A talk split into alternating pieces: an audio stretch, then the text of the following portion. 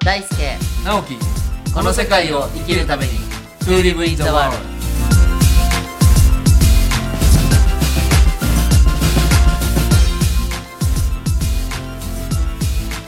大ちゃんこんにちはこんにちは最近ねちょっと思うことがありましたねはい大ちゃんって学生から卒業してすぐ、まあ、起業して、はい特にこうどこかに就職した経験ってないですねないですよねないく今までこうずっと30代になってるんですけど、はいまあ、僕あの去年長くね21年間勤めていた出版社を退社して、はいまあ、自分でちっちゃな会社を作ったんですけどうんまあ50代半ばになってから独立してねはいまあああこんなこともあるのかっていういろんな気づきがあるんですよ。はい例えば今まで何気なくコピーを会社で、まあ、出版の仕事なんで、たくさん紙使ってしまうんですけど、はい何も考えずにどんどんコピーしてたのがね今やっぱり独立してみるとやっぱり一個一個にもちろん経費もわかかかるりしますよ紙代すごいですよそうねそうそうそう考えてねいろいろこうまあいい勉強させていただいてるんですけど、はい最近何を思うかっていうとね自分をやっぱりいかに変えていくかっていうことをすごくねなんか思うんですよ。自分を変えていくうん特にさっき言ったみたいにずーっと20年近く勤めていて自分で独立をしたら、勤めていた時の価値観でやってたらこれもう成り立たないんですよね、さっきのコピーみたいに。だからそうやってやっぱり慣れ親しんできた価値観を一回横に置いといて新たな自分のやっぱり考え方、スタンスでやっていかなきゃいけないっていうのもそうだしその時にその古い自分のあり方とか古いまあもっと言うと実績みたいなものを一回ちょっとなしにしてねま、っさらな気持ちでやるっていうことすごく大事だなって最近素晴思らしういんでですすけどねうん、でもいやいや全然もう素晴らしく 素も晴うらしいですねそれでね宿泊してるとこもあるんですけどただそういう体でいろんな人と話をするとね意外と自分をなかなか変えれなくてとか、はい価値観をちょっと変えるのがしんどくてとか、はいそういうややもすれば40代50代になってくるとね、うんもうまあ慣れてるからもうこのやり方でいいやとか、うんそういうちょっと保守的な自分が出てきたりはいして、僕はおかげさまでまあ大ちゃんとねお付き合いさせてもらったり若い方と仕事することも多いのでそんな古い価値観を持ってたらもうやっていけないんでねはい比較的あのその瞬間瞬間でこう自分を変えていくみたいなことがそんなに苦じゃなかったんですけど はい人は変われるのかどうかっていうこと人は変われるのか急に話が大きくなったまあそういう自分のなるほど癖癖とか習慣をね、はいちょっと改めるっていう意味も含めて、うん人がどうやったら変われるのか変われないのかとか、うんなんかそういう話をちょっと大ちゃんに今日聞いてみたくてうんなるほどわかりました壮大ですね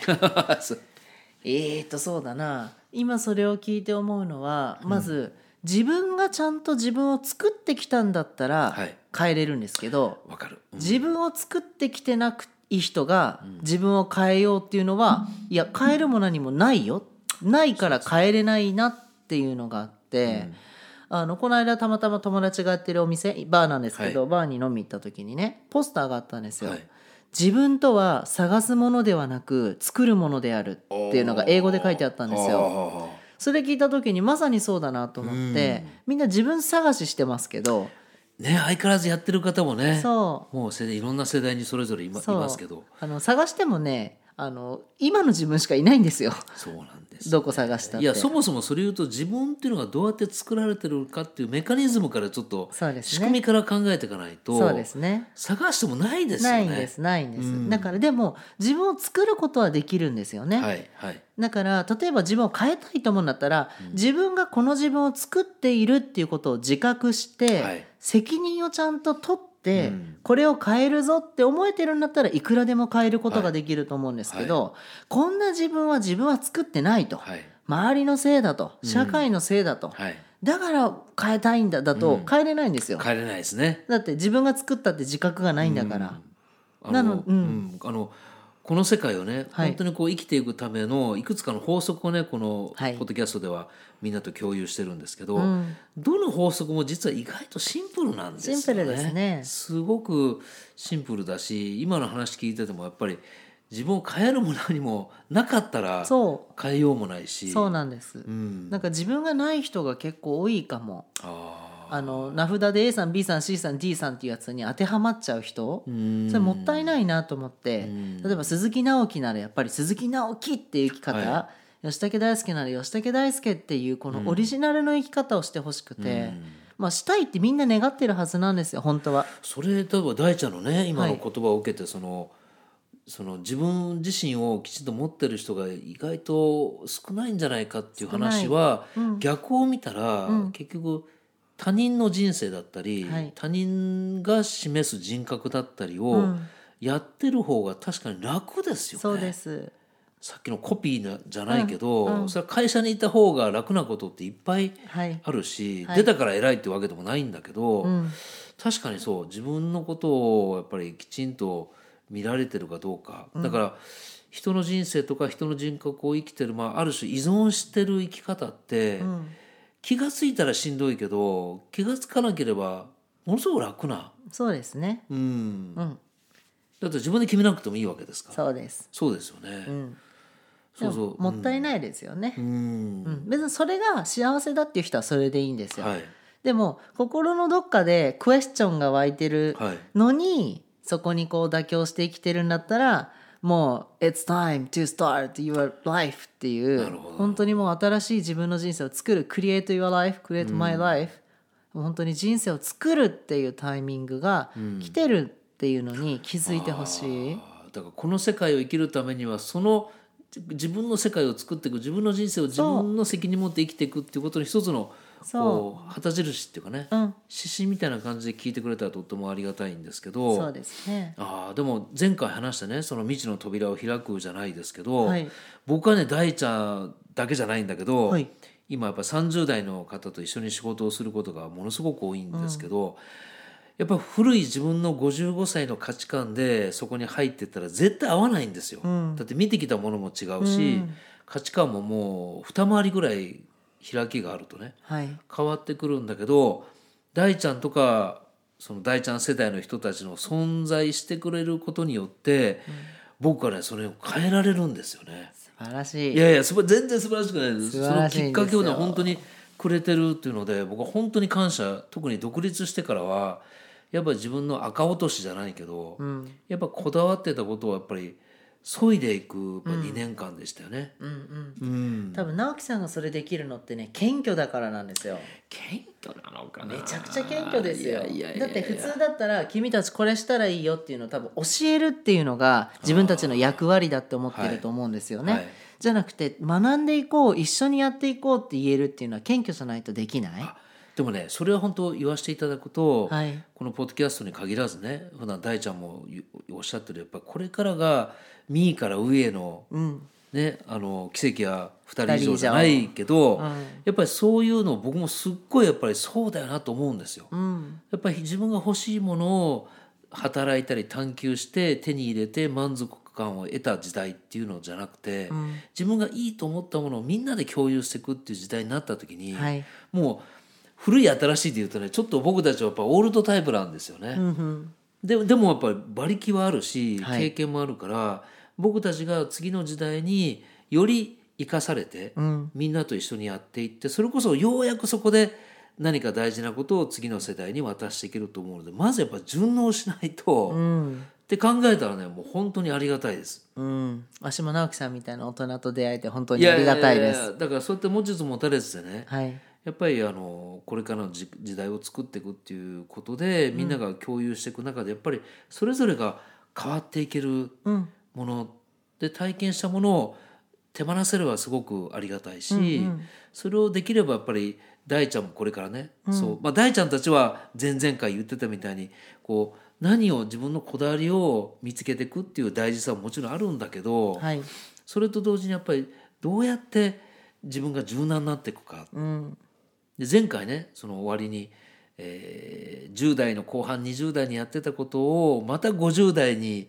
やりたくなるんですよっていう話をして,、しましたねもうまさにそんな気がしでますあの収録が終わった後にね、はいなぜそう思えるかっていう話を大ちゃんがしてくれて、それは僕はやっぱり後悔なく直樹さんがいろんなことやってきてからなんじゃないのって言ってくれて、まあ全部やれたかどうかは分かんないけど後悔は確かにねしてこなかったですよね。素晴らしいその時のやっぱりマックスあのの気持ちでこうやらせていただく中でやっぱり50代になると、うん余裕を時間的な余裕は残念ながらあんまりないんですけど、ただ思いとしてはもう1周も2周もして、ああの頃こういうことやってた気持ちってなんか今やったらもっと新鮮だよなとそれこそもう一回扉をね、開き直すみたいなうん気持ちはありますよねいいですね確かいいですねに。うんそんな年の取り方をしもしたいなあーでもいやでもできるよそれは。あ本当にできる嬉しいなまた大ちゃんたちが40代後半あ半ば50になった時に、多分そのスタンダードになってる生き方って今の僕たちの4 5 0代とはまた全然違うと思うんだよね。うん時代も変わりますしね、うん本当に iPhone とかねスマートフォンなんか10年前なかったし、ないですよね。ね、なんか本当に今からいろんなものが出てくる中で自分が何者で、うん誰とどんな風に生きていくのか、はい、どんな自分を作っていくのかう、んで作ったと思ったらやっぱり外的な環境が変化してまた作り直さなきゃいけない、はいはいその頻度が多分昔は1回作ってしまえば会社に入れば30年40年、はいその自分変わらずに、まあ、積み上げていけばよかったものが、今下手したら5年に1回とか、はい3年に1回は自分を毎回大幅リニューアルしないと。そうですよねいけないようなすごく速いスピードの時代に生きていると思うので、なんか一回作ったら終わりじゃなくて、何度も何度もこう再新再生していくっていうことが必要になってきてる時代だなって、でそれを楽しいと思えるのか、苦しいって思うのかは本当にその人次第。そうですよね、で大ちゃんがね冒頭に言ってくれたみたいにそもそも自分っていうのが何なのかって探すものじゃなく作っていくものだそじゃあどうやって作られていくのかっていうとやっぱり外的な環境だったり、は出会う人だったり、そういう人たちの存在が自分を形作っていくでしょ、うんでこれはまず押さえとして間違いないじゃないですか。間違いないだと特に両親ですよね。うんでだとしたらこれからの今の時代ってもう,、まあ、もう AI の技術がものすごく勢いで入ってきて、はい自分が考えるってことをする前にもスマホだったり人工知能がその答えをくれるような時代でしょ。はいで今考えてほしいんですけどリスナーの皆さんも外的なものが自分を作っていくその外的なものっていうのが AI だったり一世代前ではありえない技術力で環境を作ってことしたらその環境から影響を受けてる自分でしょで考えることがほとんど内面じゃなく外の世界がやってくれるとしたらはい自分のアイデンティティってどこで見つけるんだろうね。うん本当にそうなりますよでねそこが実はものすごく大きな鍵で、ものすごく乱暴に言っちゃうと多分手探りしても見えないと思うんですよ。うんうんただ自分がどうあるのかっていうことに一本そこを芯通しとけば、そこが多分他の皆さんと共鳴しながら、うん一人じゃ作れないんだけど、うん共鳴することによって今までの外的な環境とは違う部分で自分人格が作られていくようなうんでその時にやっぱり共有感っていうつながりが僕はものすごく大事になってきて、うん自分イコールいかに共有感持ってるかっうんていうちょっとかなり複雑なうんでもシンプルなんだけど大事ですよねメカニズムとしては今までにない複雑さが出てくるような気がするんですよね。